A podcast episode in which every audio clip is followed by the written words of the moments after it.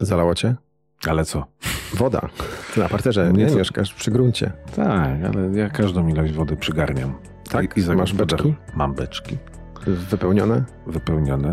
Teraz to Dobrze, już że wypełnione. padało. To Teraz- dobrze, że padało. To jest ten człowiek, który się cieszy, że padał deszcz. Tak, no ja patrzę jak mi w ogródku rośnie. A, a, Rośnie. No, rośnie. Dawno nie było chyba tak, że dwa dni pod rząd padał deszcz. No chyba jakiś rekord był teraz pobity. E, czytam fanpage'a jednego z naszych przyszłych gości, który zajmuje się wodą. E, I tam też e, głosy pełne radości, ale też niepokoju. Bo to, to wiesz... No deszcz jest dobry, ale w takich ilościach jak, No jak nie- spada nie dla wszystkich. czasy, I to to nie mówię niestety tylko... nie dla wszystkich. No i nie mówię tylko o tych, którzy urlop zaczynają, ale, ale jest wiele to nieszczęśliwych z tego historia. No ale...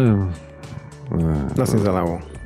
Zalało, ale gdzie indziej. A o tym za- zalaniu mówisz. O tym zalaniu. O tym weekendowym i, Tak. do, i do dzisiaj. Zalanie naszego posta. zalew trwa na naszym fanpage'u. Właściwie wojna światów chyba. Nie wiem, czy jest z czego się cieszyć, ale tam już jest chyba około 300 komentarzy pod postem z ostatnią rozmową. No ale podziwiam wytrwałość zwłaszcza jednego naszego komentatora, który zachowuje wyjątkowy spokój w zderzeniu. Ojejku, to chyba też nasi odbiorcy, więc nie powinienem źle o nich mówić, ale nie potrafię mówić o nich dobrze. Czyli Ale tak jak ktoś tam napisał, chyba mm, to są odbiorcy, którzy może przesłuchali e, ten klip, który jest na, na albo, Facebooku. albo zobaczyli tęczę Zobaczyli i tęczę. krew ich zalała, tak? I krew ich zalała. Myślę, że to nie są osoby, które posłuchały tej rozmowy, bo rozmowa z Majekiem Urba- Urbaniakiem nie jest rozmową ani kontrowersyjną, ani specyficzną. Jest po prostu z, rozmową z Poznaniakiem. rozmową z spokojnym człowiekiem. E, no ale co, ale co z tego? gwałtowna. No, tęcza u niektórych działa jak płachta na byka. E, odcina dopływ krwi do mózgu, mam takie wrażenie. I cały czas trwa, jeden- ja to czytam. Wojna ideologiczna. Tak, wojna ideologiczna, ale to cały czas czytam, pojawia się wątek u przeciwników, ale w sumie nie wiem czego to są przeciwnicy. Wszystkiego, E. Oni mówią, że są przeciwnikami LGBT, wszędzie dostrzegają LGBT. Oni chcą, żeby było tak, jak było kiedyś. Tak. Ale nie wiedzą, Ale jak, nie było wiedzą jak było I, i mówią, że nikt nam nie będzie narzucał poglądów. I jeden z naszych bohaterów, a właściwie główny bohater dyskusji, biorący tam udział naprawdę z podziwu godnym spokojem, ciągle pyta, ale jakie to są poglądy? Ale kto wam te poglądy narzuca? Ale to znaczy, że jak Tak, widzicie nie było ani marsz jednej równości, odpowiedzi. to czujecie, y, że musicie się stać gejami. No i, i ciągle ta, ta dyskusja, tam chyba nie ma szansy na znalezienie wspólnego mianownika, ale dyskusja trwa. Niestety, chociaż trochę się uspokoiła. Mam nadzieję, że dyskusja ucichnie, bo chyba nie jest warta tego wszystkiego. A, A, może jest? Może znaczy, powinniśmy rozmawiać o tym?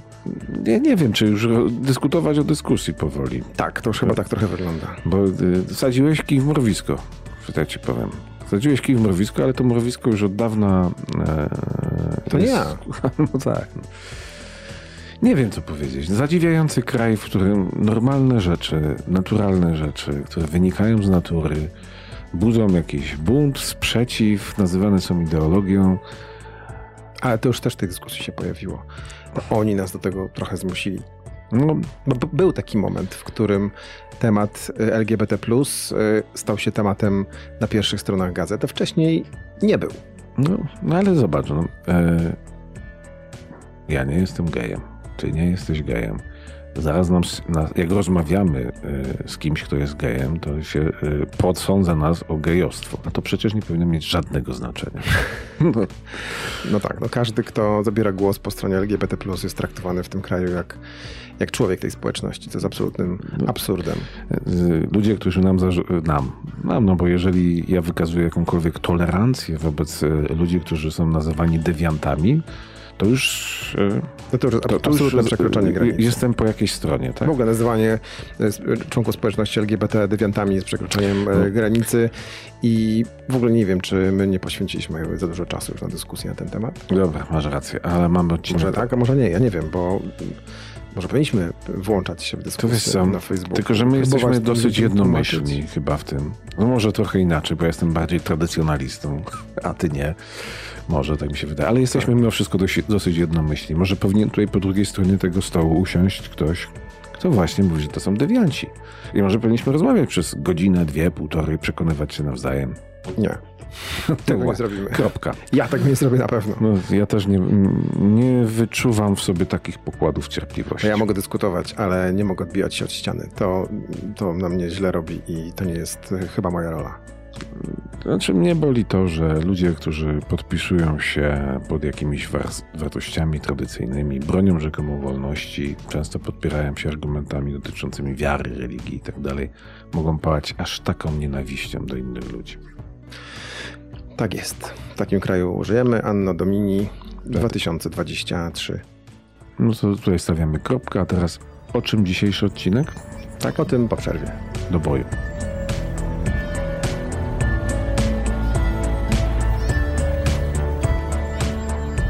Nagranie i produkcja podcastu szumstudio.pl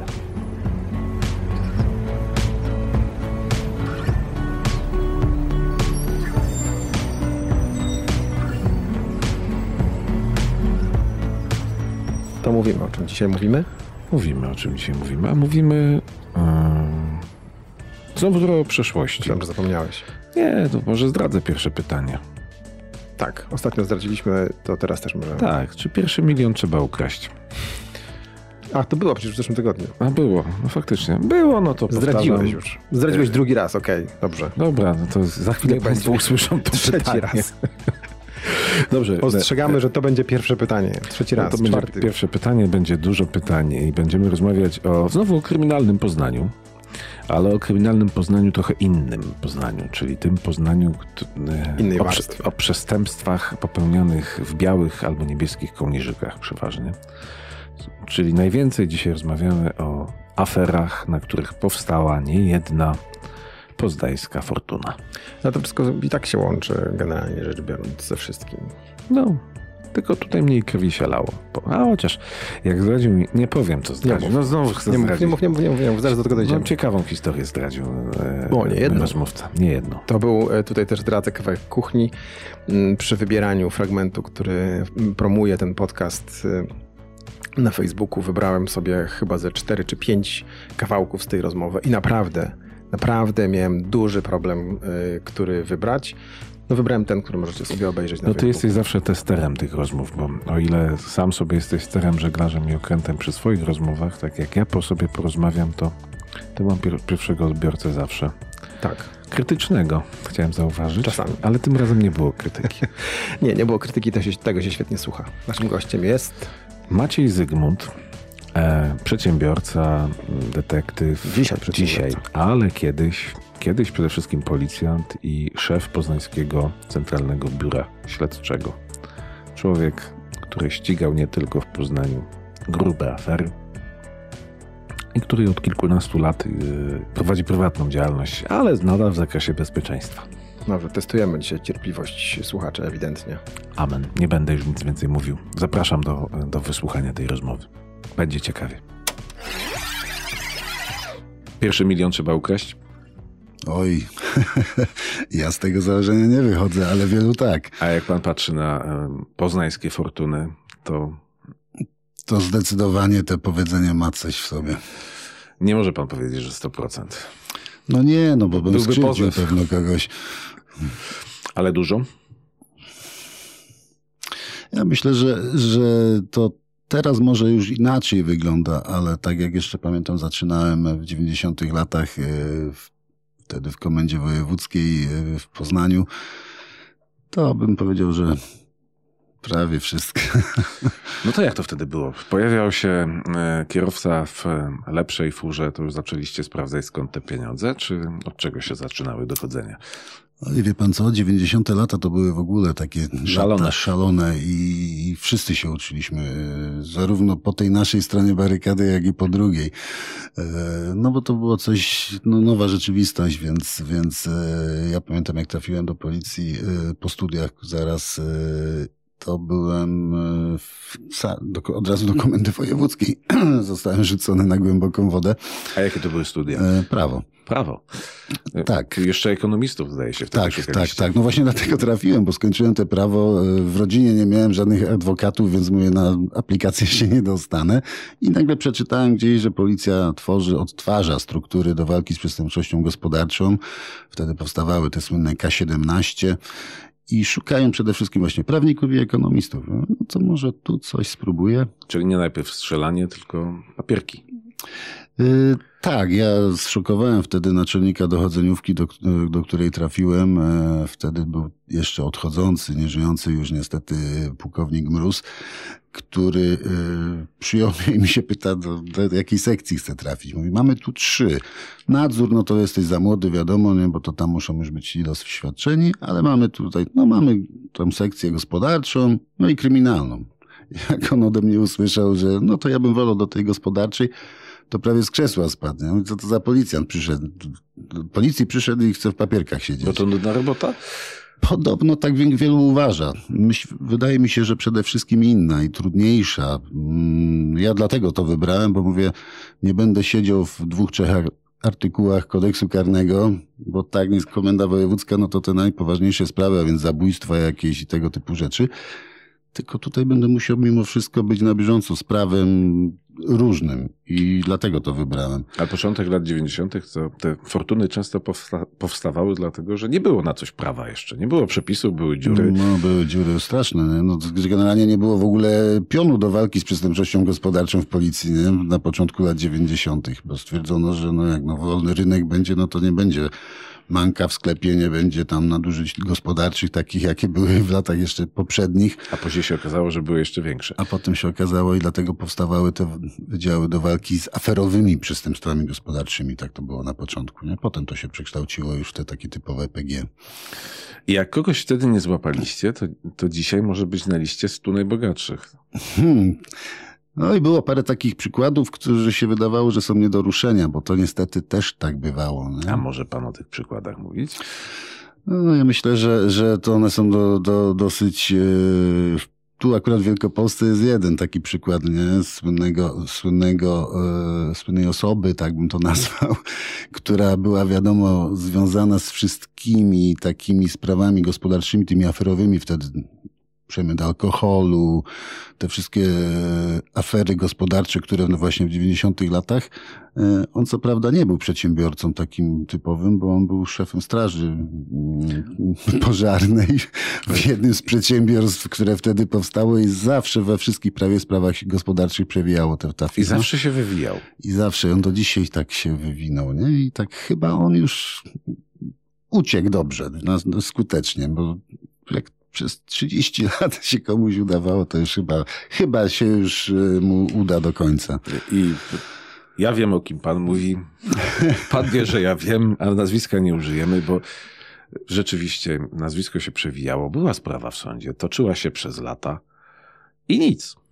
Zgadza się. No, y, tak na początku to no tam to było też związane z tym otoczeniem jego. On miał mocne, mocne otoczenie, nie? Otoczenie, które y, mu pewną osłonę dawało, niestety. A to było otoczenie mocne w sensie mm, takim, że to byli ja przypomnę, niebezpieczni? Że, czy... Ja przypomnę, że y, przy zmianie tych, tym, tej ustrojowej była weryfikacja pewnych służb, nie? I to może na tym skończę, bo y, no, byli ludzie zweryfikowani, którzy odeszli, i trafili często niestety na tą drugą stronę, ale byli też tacy, co nie zostali zweryfikowani nie? i zostali po tej drugiej stronie, a oni się znali i, i niestety, niestety... Koledzy? Kolega Kruk, Krukowi oka nie wykole, No tak? też tak było. Nie? Tak, tak, a to... nie było też tak, że to byli... Przepraszam, ja tak mm. przerywam, ale obiecałem, że będę przerywał.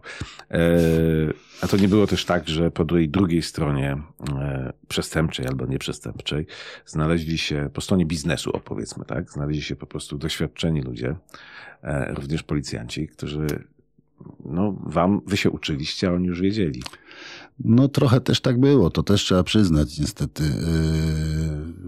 Yy, jak ja trafiłem do policji, no wydawało mi się, nie, po prawie tu będę wiedział wszystko super, nie? Zresztą to wtedy było jeszcze te czasy, kiedy o policjantach, milicjantach bardziej jeszcze te kawały wszystkie takie o tym, że, że dwóch idzie, bo jeden umie pisać, drugi czytać, to mi się wydawało, że ja to tam będę gwiazdą. Jakąś tak nie do końca było oczywiście, bo tam kawały to były e, o mundurowych. O mundurowych bardziej, ale generalnie też mocno często przesadzone, ale to już nie o to nawet chodzi.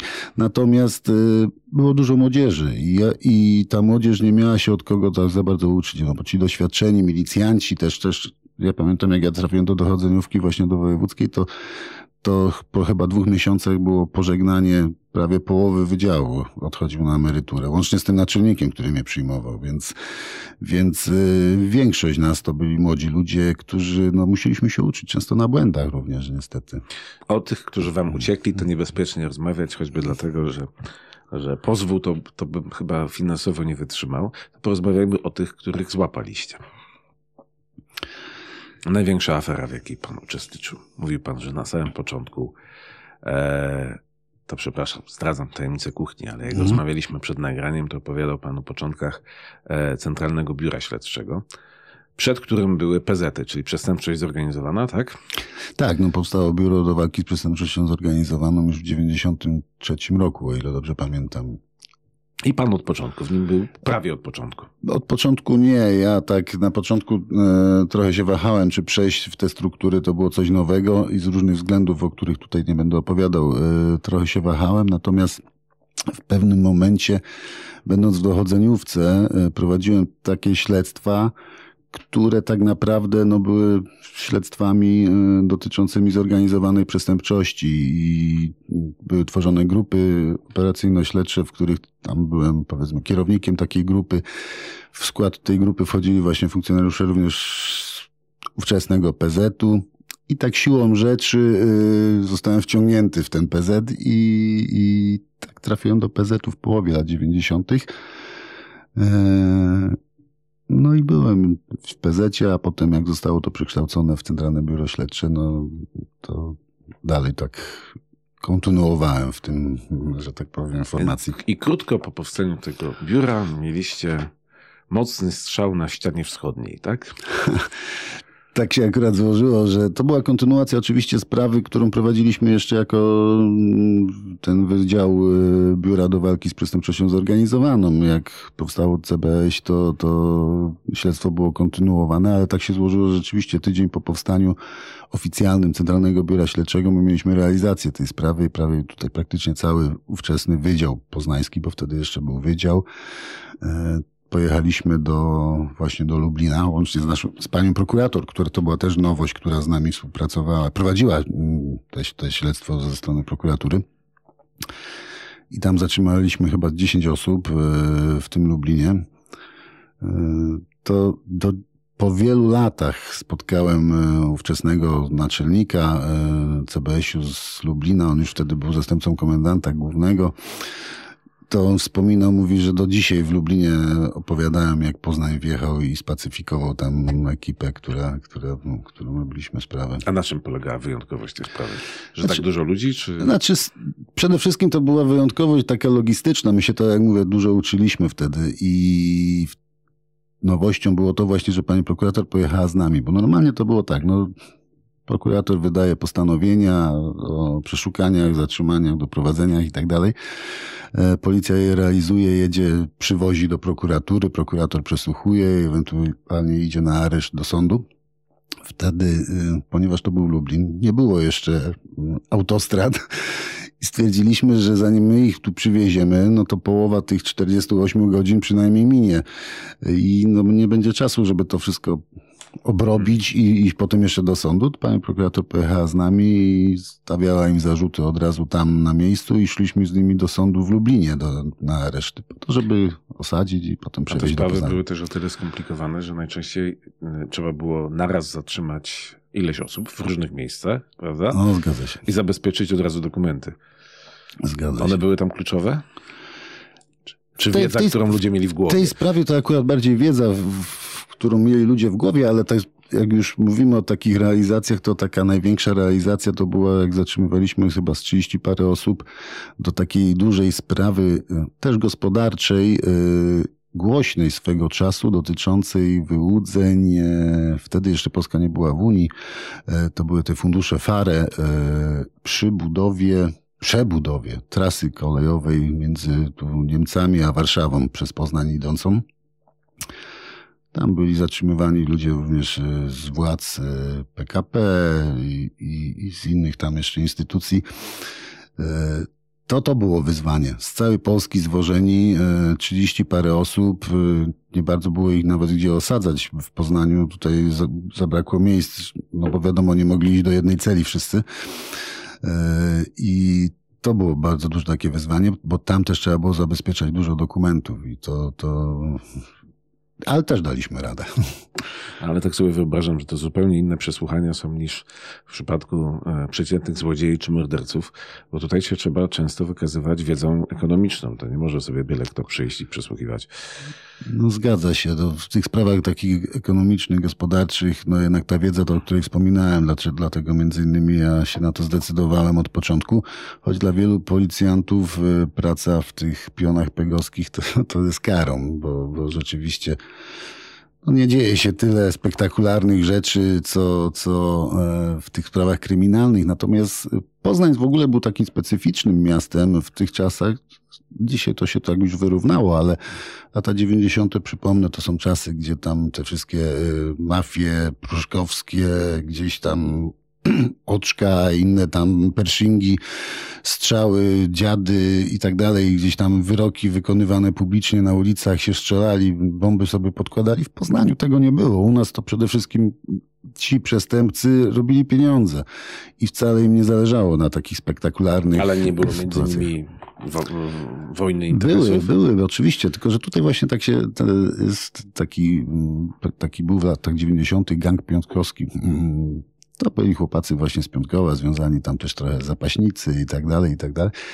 E, I oni tak trochę na wzór właśnie tych takich grup e, warszawskich próbowali tam właśnie działać, wymuszania haraczy i tak dalej, ale dosyć szybko zostali, że tak powiem, uciszeni a przywódca, jeden z przywódców tego gangu piątkowskiego po prostu zniknął. I nie odbyło się to tak, że właśnie jakiś wyrok publiczny na, na, na ulicy, szczelanie, tylko po prostu zniknął. I wyrok był niepubliczny. Niepubliczny i nikt nie wie, co się z nim stało. To w ogóle taka poznańska specjalność, że ludzie przepadali, jeżeli byli nie, niewygodni. Ale to nie tylko niewygodni przepadali, bo e, tutaj akurat ta sprawa w Lublinie, co była realizowana, była związana z jednym z takich e, też znanych postaci postaci poznańskich. Mm, podobno nie żyje.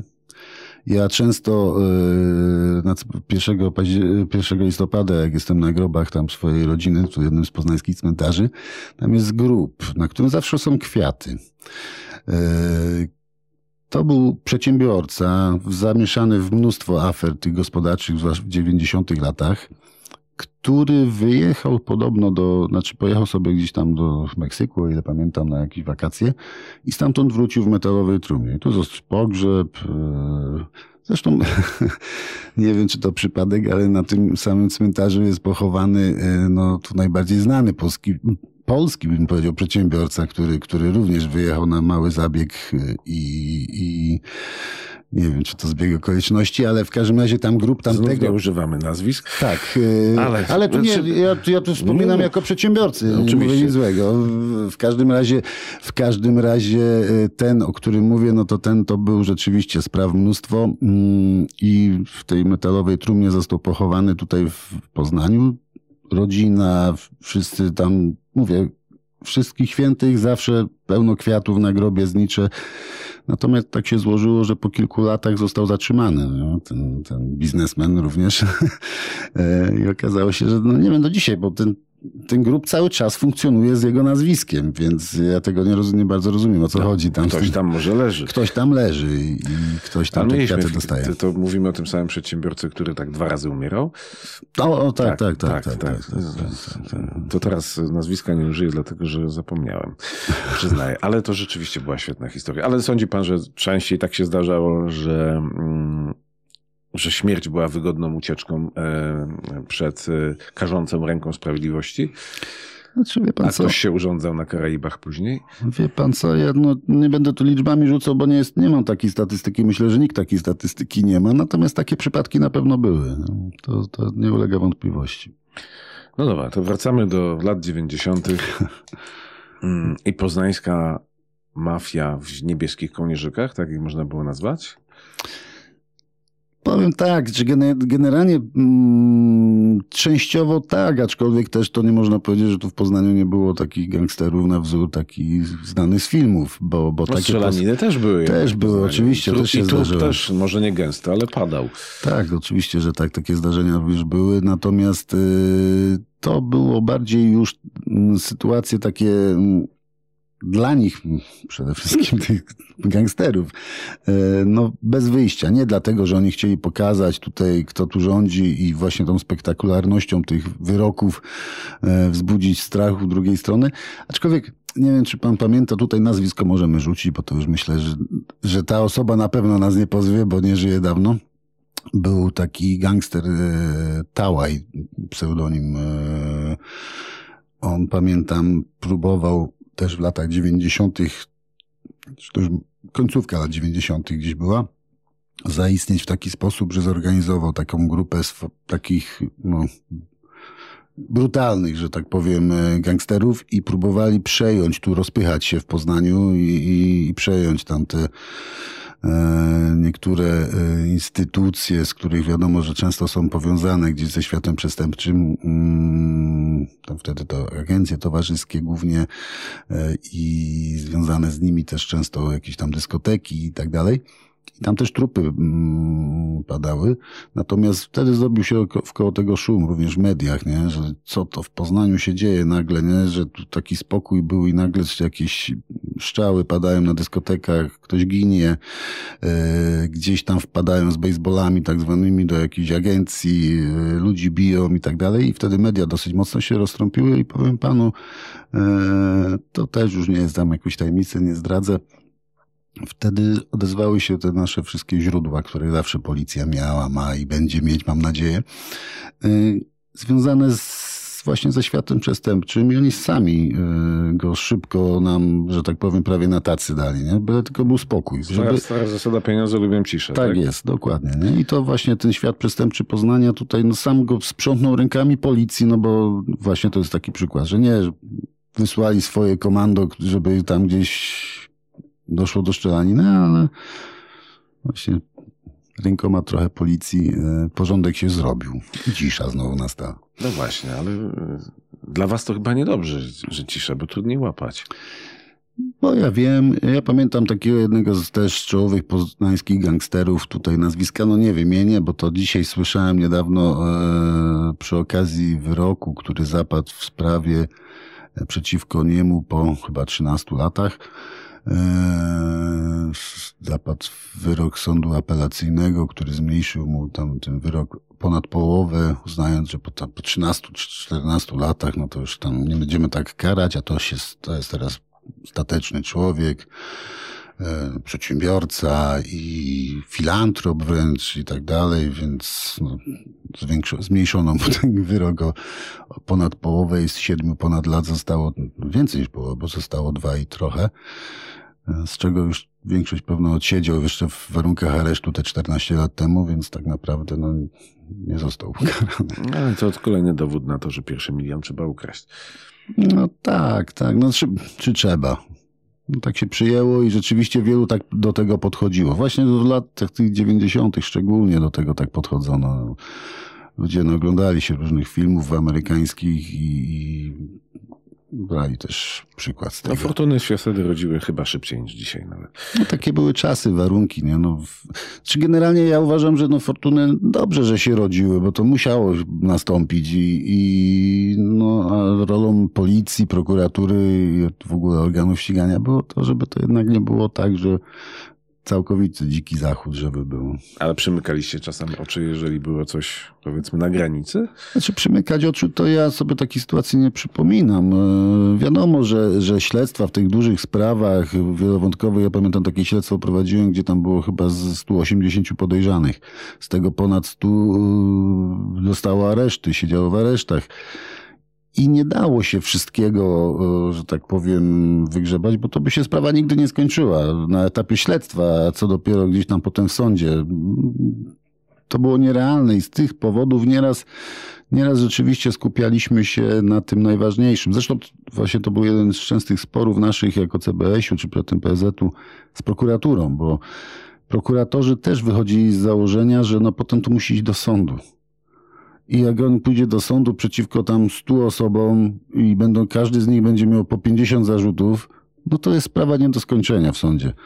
Więc, Szybciej się przedawni niż skończy. No właśnie, więc, więc często była taka praktyka, że właśnie no, zostawały te takie podstawowe mm, przestępstwa, które mocne dowody na to było i prokuratura uważała słusznie zresztą, bo to ta praktyka tego wyroku, o którym wspominałem, potwierdza, że że lepiej szybciej skończyć, bo wtedy jest szansa na, na to, że to się skończy solidnie, dobrym wyrokiem, a jak to tak będzie trwało latami, to potem się rozmyje. I... Czyli trochę odwrotnie niż w Stanach. Ala Capone skazana za podatki, a, e, a u nas e, krętacza podatkowego łatwiej złapać jednak na jakimś... E, nie do końca, bo nie tu właśnie końca? przykład tego gangstera, o którym wspominałem o tym wyroku, bo zacząłem o tym mówić, ale nie skończyłem i do niego chciałem wrócić. Właśnie w 90 latach prowadziłem taką sprawę był tutaj w Poznaniu taki pseudonim Mrówka miał, e, Krzysiu Ciesielski się nazywał, też mogę już powiedzieć nazwisko, bo już dawno nie żyje, ale to był as e, pierwszej wody oszust, taki typowy oszust, który, który no, miał tak łatwość, jakby się go zobaczyło tak na żywo, to nikt by nie pomyślał, że, że, że rzeczywiście on może być e, tak skuteczny, bo tak 5 zł bym za niego nie dał ale był tak skuteczny, że naprawdę i generalnie e, zdarzyło się, że niestety dla niego e, wyłudził towar chyba z dwa tiry telewizorów e, z firmy należących do właśnie tu poznańskich tych, nazwijmy tak, świata przestępczego. No i tam wiadomo, chłopacy go szybko znaleźli nie? I, i musiał te, nie dość, że oddać te, te, te telewizory, to jeszcze zacząć pracować dla nich. I między innymi pracował w ten sposób, że wybudował prawie cały dom jednemu z tych gangsterów. Yy, wyłudzonych rzeczy, towar mu po prostu dostarczał. Ale ten mrówka jak wpadał, to to był taki gość, że matkę, ojca, wszystkich by sprzedał. Nie? Protokół jak pisałem, to trwało to parę godzin, bo on wszystko. Panie, panie komisarzu, wtedy pamiętam, ja tak kocham dzieci, ja wszystko powiem, bo ja żebym tylko do dzieci mógł wyjść. I wszystko oczywiście sprzedał, więc wezwałem w charakterze świadka mm, tego gangstera. Skoro wiedziałem, że mu towar woził, bo on to powiedział, były potwierdzenia kierowców, którzy potwierdzali, że tak, tam zawozili na taki adres. Wezwałem go w charakterze świadka i ono dziwo skąd był przygotowany. Przyszedł w charakterze świadka do mnie teczkę z dokumentami, z fakturami na te wszystkie swoje... Ten, skąd powiedział w ogóle, że ja na ten temat chcę z panem rozmawiać. No tak się domyśliłem, bo tam ten, no bo o co jeszcze innego mógłby pan się pytać. Wtedy yy, wyciągnął te faktury. Oczywiście faktury były lewe, no i w tym momencie mówię, przykro mi, ale to ja muszę zmienić protokół, nie? Z protokołu świadka na protokół podejrzanego.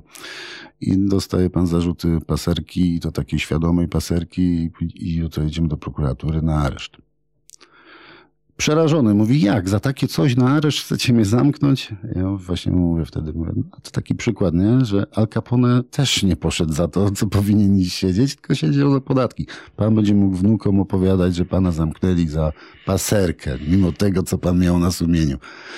To Także nawet lepiej dla nich czasami. No, tu generalnie to wtedy to były jeszcze czasy, kiedy zresztą prokurator stosował areszt, także to, to w ogóle z tym aresztem to jeszcze inna historia, to, to nie nadaje się tutaj do opowiadania. A szkoda. E, chciałem zapytać. No może kiedyś. Może kiedyś. No to jeszcze pana namówimy. E, Wtedy tamte lata charakteryzowały się tym, że e, ludzie z półświadka szybko dorabiali się pseudonimów, do których do dzisiaj się wspomina. Westerny, chomiki, Boże, jeszcze ile tych e, ale nie wchodząc e, za dużo, przynajmniej z mojej strony w szczegóły, czy tamci ludzie z tymi pseudonimami to była pierwsza liga przestępców Poznania, czy, czy raczej druga? Czy byli nad nimi lepsi? Czy wiadomo, że za, wszędzie była hierarchia. Ja pamiętam właśnie jak tego, o którym wspominałem, za tą paserkę zamykaliśmy, no mówię, to musimy jechać jeszcze na przeszukanie i on tam miał mieszkanie tu w no, Łazarzu zresztą. Tam też musimy jechać. Mówi, ale tam nie, bo tam jeden ze wspomnianych przed pana pseudonimów, ja mu tam wynajmuję te mieszkanie, on tam mieszka, a tam są kraty w oknach. Jak on usłyszy przy drzwiach, że policja tam chce wejść, to, to on będzie myślał, że po niego przyjechaliście, to się zabije na tych kratach. Mówi, wyjście mnie ze sobą, żebym ja go uprzedził, żeby się nie bał, bo, bo nie po niego jechaliśmy. Także no, była ta hierarchia zawsze i no, te, te pseudonimy tutaj poznańskie, no to, to właśnie tam Orzech, tak, tam to, tak uchodził zawsze za tego najważniejszą postać tutaj tego świata przestępczego w Poznaniu. E, I ta takie te różne chomiki, to byli bardziej właśnie taka ta druga liga, która, która była, no, y, dzisiaj to oczywiście się pozmieniało, bo, bo ten y, gangster, o którym tu wspominałem, ten zatrzymany za tą paserkę, wtedy w tych czasach też był takim powiedzmy, przynajmniej w mojej ocenie i, z tego co wiedzieliśmy, no to szczebel niżej, nie tym najważniejszym, ale, ale no już miał pod sobą też swoich ludzi i, i to tak wyglądało. Tu był podział dosyć e, zawsze taki, my się zajmujemy tym, my mamy to, ta dzielnica jest nasza.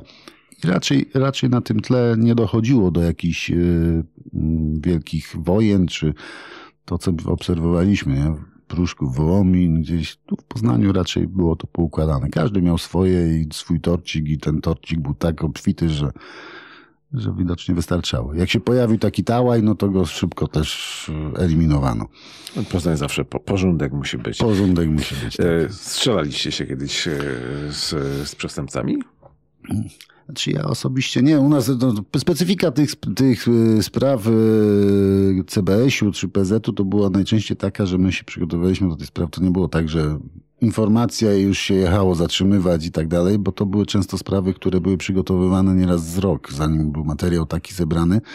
No bo całym CBS-u nie było zatrzymywanie tam tych yy, żołnierzy, tylko no, uderzanie tak, żeby zlikwidować tą całą strukturę yy, danej grupy więc to trochę trwało. No jak dochodziło do realizacji, to najczęściej już tam do zatrzymań to jechali yy, antyterroryści przeszkoleni, oni to potrafią przestraszyć, to już nie trzeba tak. Tak, tak, tak, tak. No wielu, wielu tych kozaków takich, jak przychodzili, przez nich byli przyprowadzani potem do mnie, do, do gabinetu na przesłuchanie, to już było widać, że to są zmiękli i to mocno. Nie? Także to też miało swoje dobre strony. Także my strzelać nie musieliśmy. Raz była taka sytuacja, chyba tam przypominam sobie, był taki gość, yy, też w 90 latach Gniezno było taką wylęgarnią takich grup, takich młodych wilków. I to tak też właśnie oni przodowali w takich yy, przestępczości yy, tej wyłudzeniowej głównie. E, na słupów, tam firmy zakładane, wyłudzane, tam były różne węgiel swego czasu, zboże, w zależności co było akurat na czasie, to całe pociągi gdzieś tam potrafili na takich tam mm, znalezionych e, gdzieś pod jakimś budką z piwem e, menelków zakładali firmę, ustawiali mu faks i, i zamówienia szły.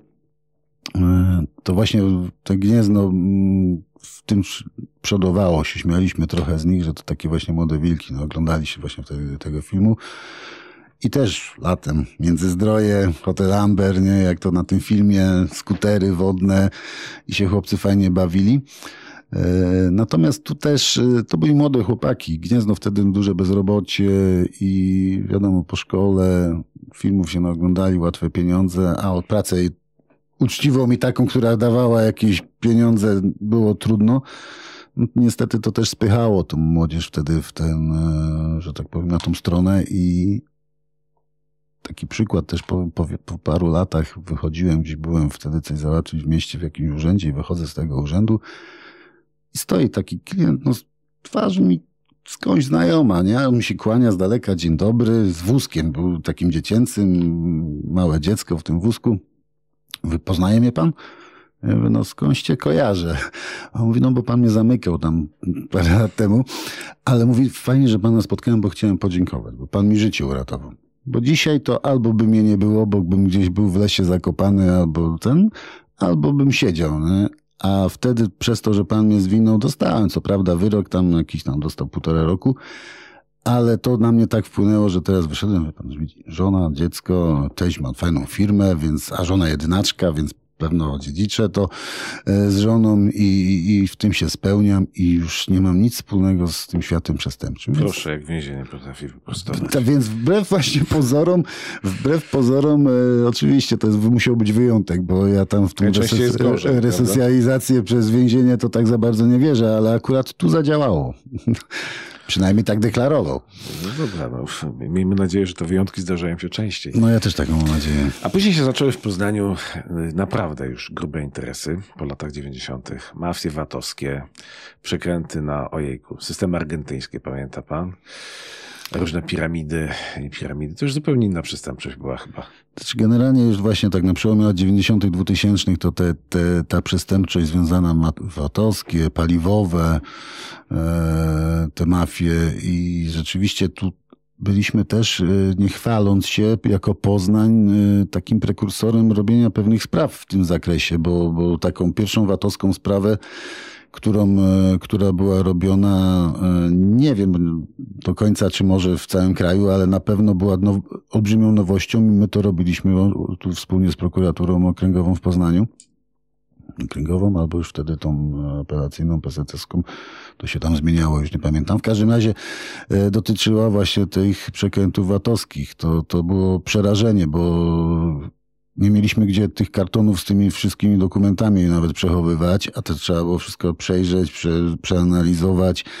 Wtedy pojawiły się pomysły na, na to, że no, no biegli, którzy pracowali w tym e, razem z nami, praktycznie do grup byli wciągani.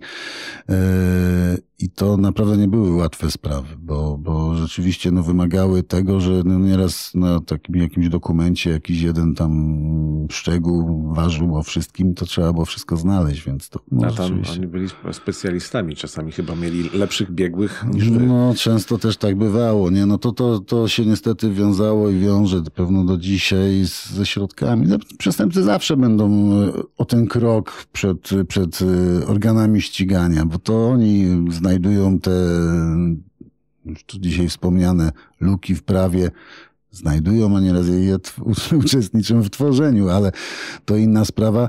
E, I zanim e, organy ścigania, policja w ogóle się połapie, że coś jest tutaj z tym nie tak, no to oni już to doświadczenie zdążą zdobyć, więc, więc rzeczywiście... No kto mógł pomyśleć, że przy VAT-ie powstaną...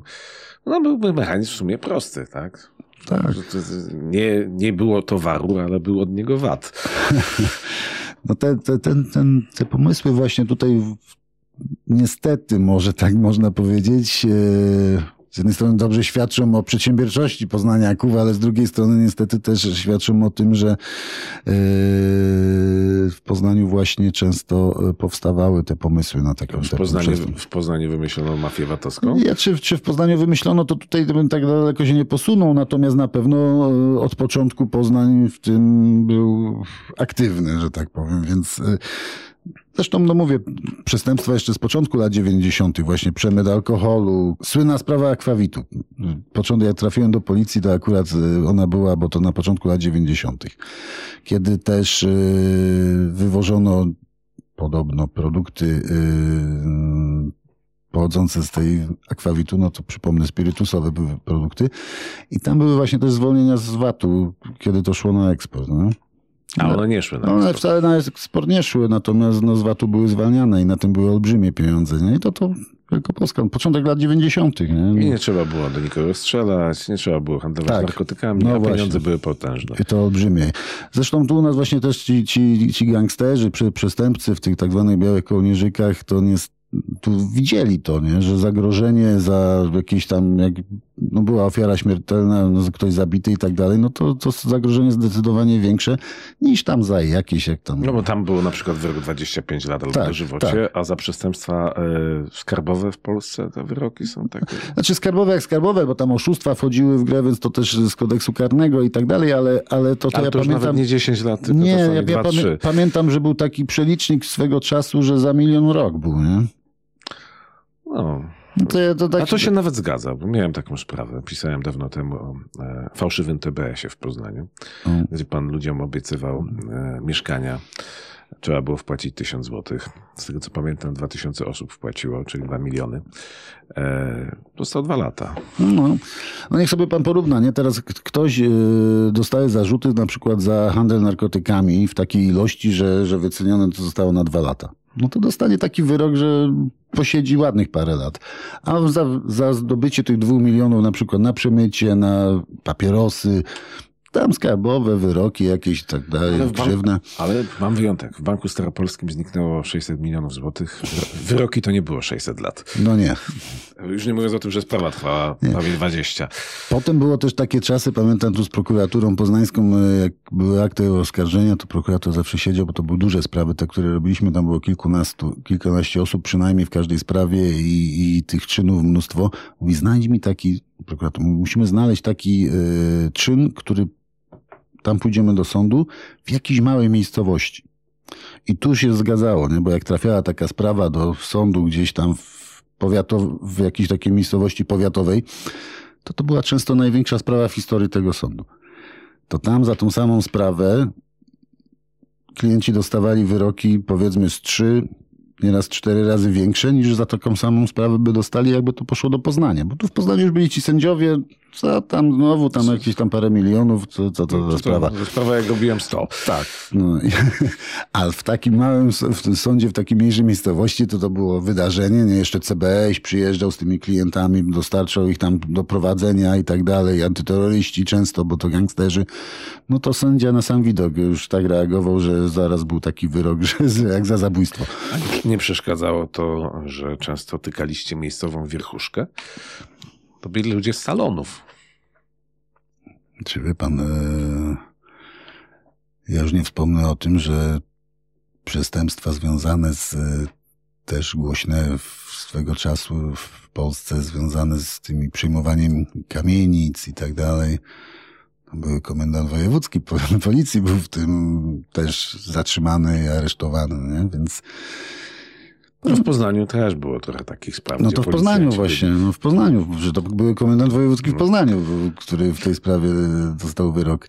E, Więc e, no były takie sytuacje. Tak, dla mnie osobiście nie miało to znaczenia.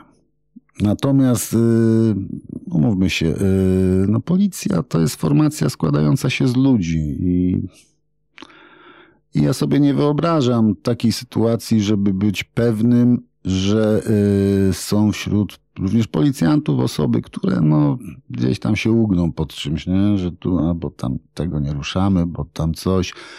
A już nie mówię o sytuacjach, kiedy no, są też takie przypadki, że były takie przypadki, że byli policjanci, którzy no, po prostu pracowali jak gdyby dla, dla drugiej strony.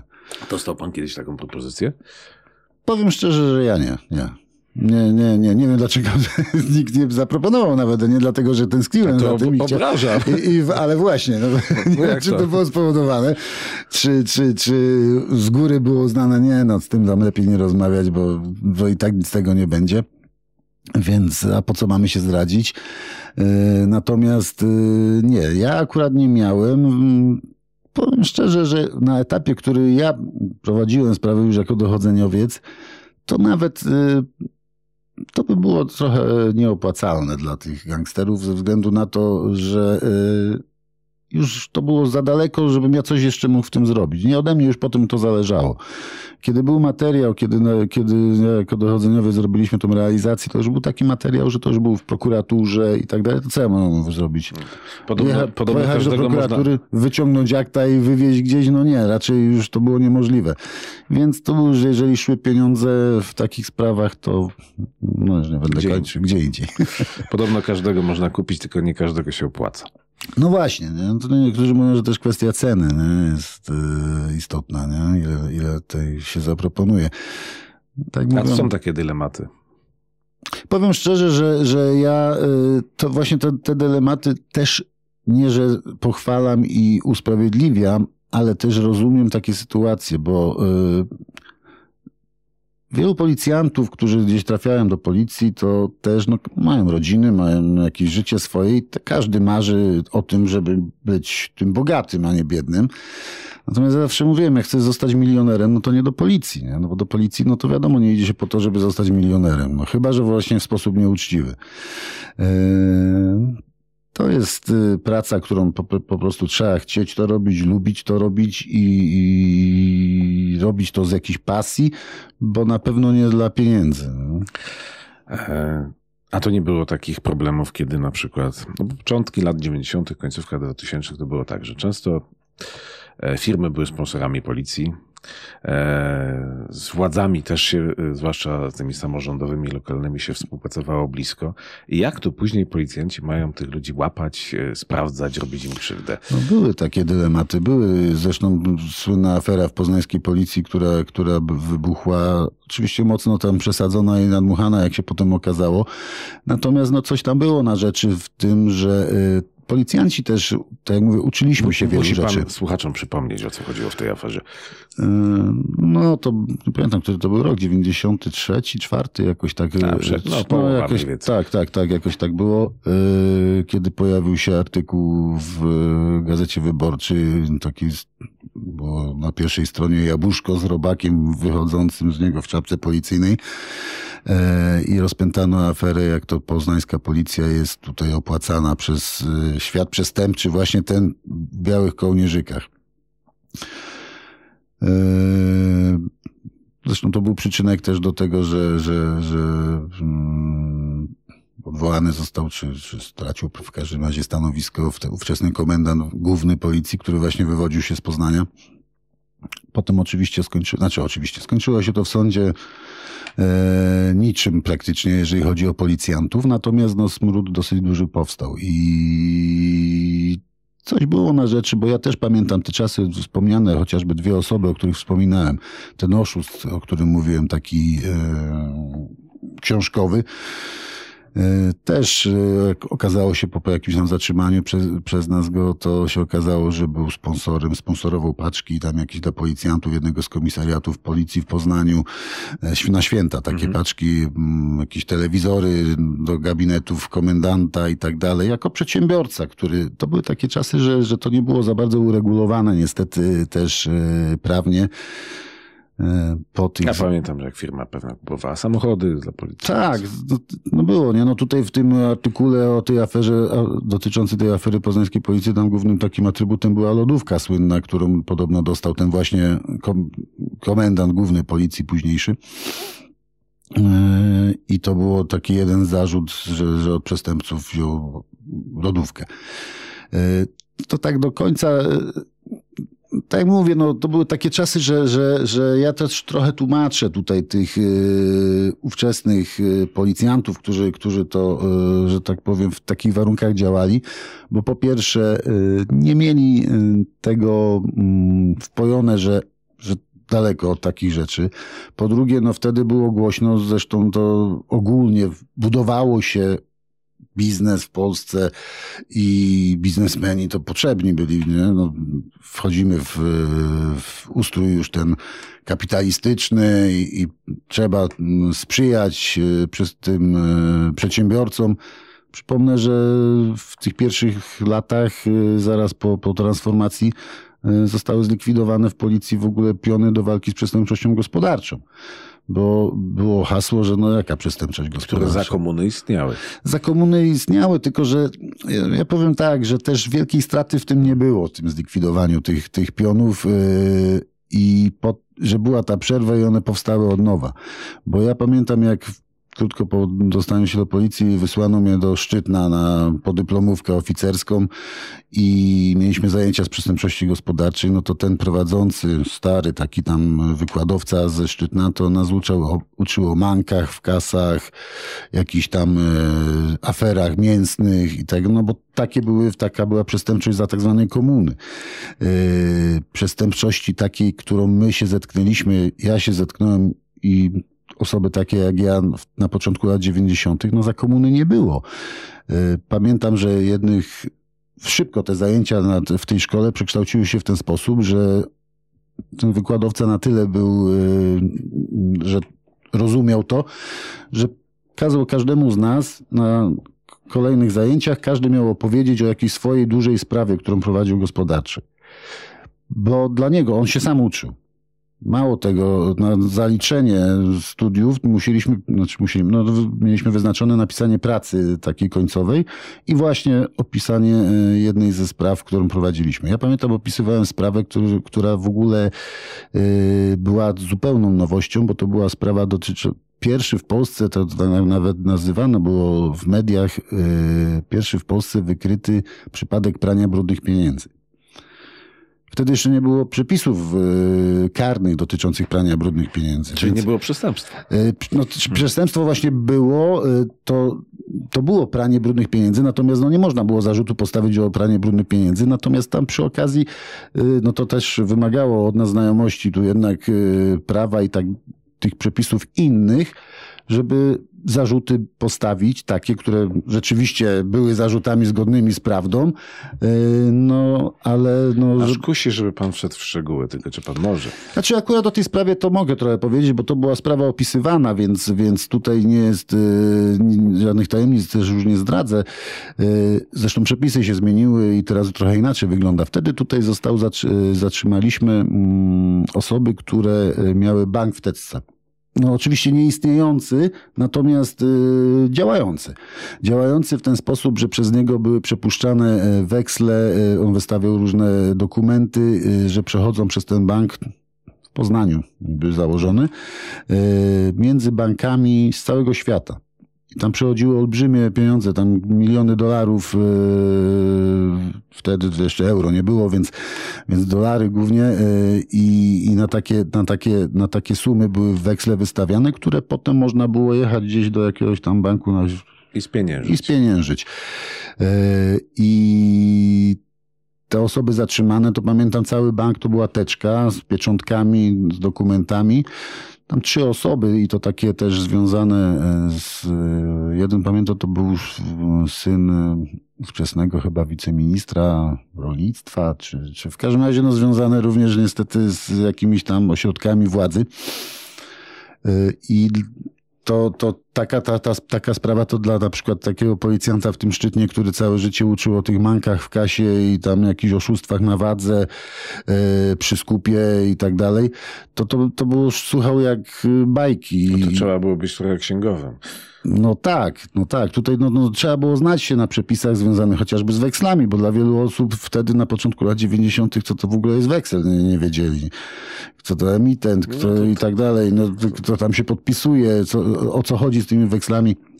Więc tu y, trzeba było te przepisy y, tak znaleźć, które pozwalały na przedstawienie zarzutów jednak i no, pociągnięcie do odpowiedzialności karnej tych osób. Natomiast ciekawostkę powiem taką, że to była też y, duża, mm, niestety, mm, jakaś przeszkoda mm, do prowadzenia tego typu spraw nie tylko dla policji, dla prokuratury, dla sądów. One też się spotykały z tym pierwszy raz. Oni nie mieli o tym pojęcia nigdy. I jako ciekawostkę powiem, że już byłem dwa lata po przejściu y, na emeryturę. Dostałem wezwanie do sądu w charakterze świadka. Gdzieś też w takiej Wielkopolsce, w jakimś miasteczku. Mówię, kurczę, w jakiej to sprawie jest.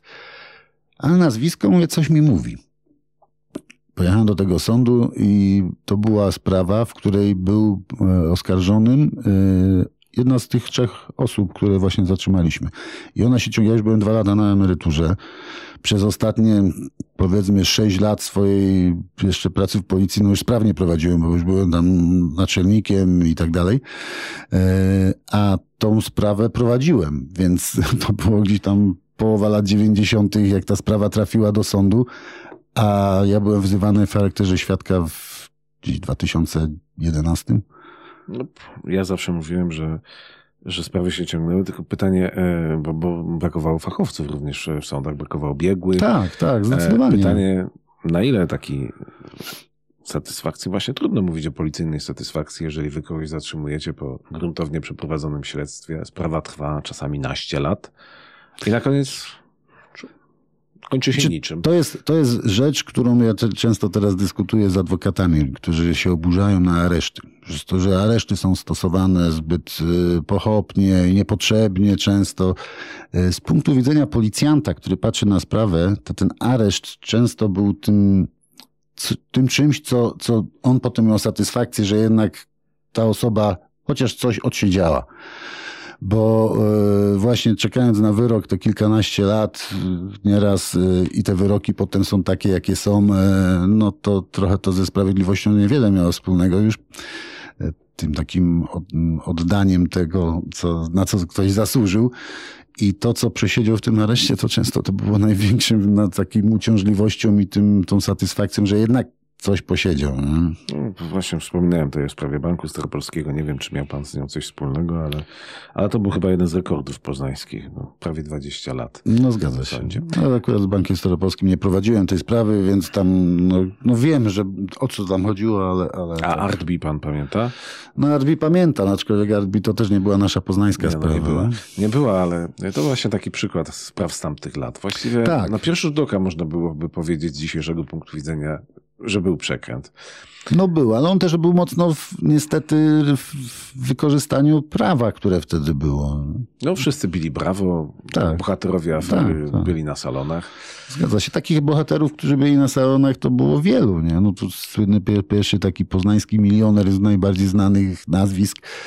Nazwiska nie będę wymieniał, bo, bo No, trafił przed sąd. trafił w innej trochę sprawie. O, o, o, o człowieku, który był na liście najbogatszych, tak, a tak. nazwisko pochodzi od pewnego ptaka. Trafiłem? tak. E, No tak, e, w każdym, w każdym razie no wszyscy wiedzieli, nie? I, i były takie momenty, że, że tutaj już w Poznaniu no wiadomo było, że, że o co chodzi, ale też był nie do ruszenia, ale do czasu. I często tym osobom, które się zdawało im, że są nie do ruszenia, to potem nagle coś się, tak zwana wajcha się zmieniała i, i A to nie było trochę tak, że ci, co byli w pewnym momencie na szczycie, to byli nietykalni, ale potem jak już z tego szczytu systematycznie schodzili, przestawali być potrzebni, nie? No tak, często też tak było. Y, Nieraz my nieraz też się odbijaliśmy gdzieś tam y, od muru takiego, a nie, bo tu nie wszczniemy śledztwa, prokuratura, nie, to sprawa cywilna, bo coś tam i no w tych, tych gospodarczych sprawach często to niestety tak było, że y, przypadki takie, że no nie, tu nie ma. Ja pamiętam taki przypadek, że jeszcze też tak anegdotycznie, e, kiedyś e, sygnał, że przestępcy wyłudzili z, z jednej z fabryk tu poznańskiej czekolady, taki chyba dwa tiry. Ale dosyć szybko się zorientowano w, w tej firmie, że, że to jest przekręt, bo tam dostali na tak zwany termin płatności, czyli, czyli ten kredyt kupiecki, tam chyba dwa tygodnie e, do zapłaty. Natomiast sprzedający zorientował się, że e, są lewe dokumenty. Po coś zadzwonił do firmy, która niby to miała kupować, e, a tam zdziwieni, że oni taki, takiego towaru tu nigdy nie potrzebowali i nie brali. I szybko zgłosił i nasze działania dosyć szybko doprowadziły do zatrzymania tych osób, jeszcze zanim zdążyli sprzedać ten towar. Gdzieś pod Lublinem byli już z, z tymi tirami, bo tam gdzieś mieli kupców. Zostali przywiezieni do Poznania i trafili do prokuratury pod zarzutem oszustwa. No, Lewe dokumenty. e, A prokurator wtedy powiedział, że tak, no, on nie może im zarzutów postawić, bo e, no, mieli dwa tygodnie na zapłatę. Może chcieli zapłacić. I wtedy pamiętam ten prokurator, zresztą późniejszy sędzia, e, wymyślił takie pojęcie wyłudzenie w dobrej wierze, że oni no, co prawda wyłudzili, ale no może chcieli zapłacić, więc nie może im zarzutów postawić. Nie? Wtedy trochę zrobiło się za, oto między policją wtedy, a, a prokuraturą mały zgrzyt. No i w końcu mm, dostali te zarzuty. Natomiast właśnie takie podejście, że no, to nic poważnego. Tak? no, nie poważnie, co- może, może zapłaciliby za, za te dwa tygodnie, mieli czas. To na koniec pytanie, już panu to pytanie zadałem przy rozmowie telefonicznej. Mm, Czym się dzisiejsi przestępcy różnią pana zdaniem od, od tych e, z czasów, kiedy pan działał w policji? Mówimy o tej przestępczości zorganizowanej, tej, tej finansowej. Czy wie pan co, moim zdaniem ja akurat trochę do czynienia też z tego typu sprawami nadal mam, mimo tego, że od 14 lat nie jestem już w policji, to prowadzę swoją firmę e, i też e, polega, która świadczy usługi wywiadu, kontrwywiadu gospodarczego i też trochę mam możliwości obserwowania tego świata.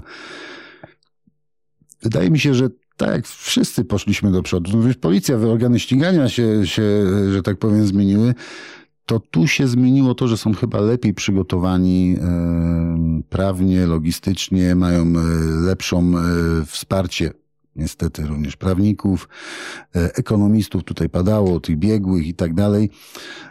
I ta poważna, ta naj, największa, najbardziej taka no, dokuczliwa, że tak powiem, przestępczość ta zorganizowana, to to już nie są tak, jak to były w latach 90. chłopaki z osiedla, którzy mieli pomysł, bo film zobaczyli i teraz my będziemy działać jak ci gangsterzy, tam Al Capone i inni.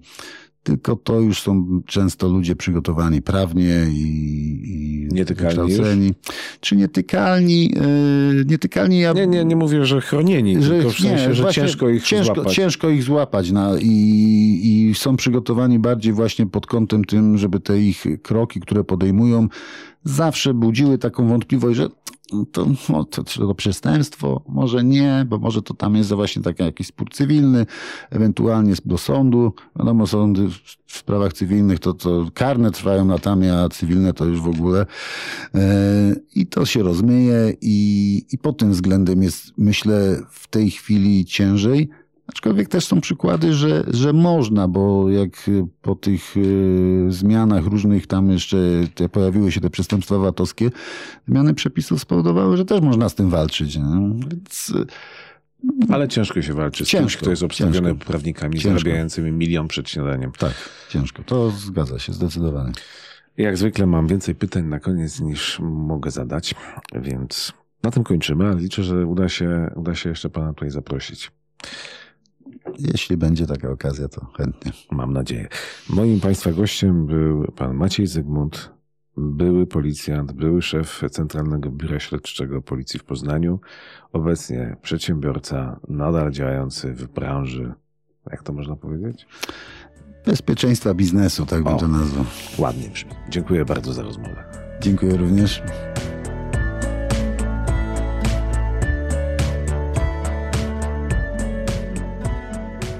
Koniec lania wody. Dobrze. Koniec odcinka. Koniec odcinka. O czym w czwartek? Powiem tak, gości mamy, nawet kilku pomawianych, ale znowu zdecyduję. Dobra, koniec miał być. Miał być koniec lania wody. Czy ja leję wodę? Trochę tak. No Próbujemy jest- wyłgać się z tego, co zawsze robimy, czyli zapowiedzieć go- przyszłego gościa, a nie wiemy, kto będzie gościem w czwartek. Będzie niespodzianka. Wiemy, kogo zaprosiliśmy. Wiemy, kogo zaprosiliśmy, wiemy, kto powinien przyjść, ale nie wiemy, kto będzie, więc Jeden gość będzie wirtualnie. koniec lania wody. Tfu. Ale przede wszystkim też niech ta woda przestanie lecieć e, chociażby na weekend przyszły z nieba. Dlaczego? Niech pada do, do, do weekendu. Okej, dobra. Niech pada, niech nawadnia nas na najbardziej suchy rejon w Polsce, ale na weekend jednak niech będzie słońce, bo ja na przykład ten weekend przesiedziałem przy serialu. A ja zdążyłem trochę się zająć ogródkiem. Aha. W przerwach. W deszczu, deszczu. deszczu, w deszczu. Jak mówią Norwedzy, nie ma złej pogody, jest tylko złe ubranie. Koniec lania wody. To Zapraszam. był... A jeszcze wyczekaj, no właśnie. odcinek? Ciekaw, ciekaw jestem, kiedy przestaniemy liczyć. 29. 29. Ja przestanę mówić, że przy okrągłych mamy świętować. Tak. Świętujemy. Koniec, To był koniec lania. 29 odcinek podcastu poznańskiego, druga wersja. Pierwszy raz dzisiaj y, przypominam, czego słuchacie. Podcast poznański, druga wersja, odcinek 29 właśnie się kończy. Do usłyszenia w czwartek. Będę milczał. Do usłyszenia w czwartek.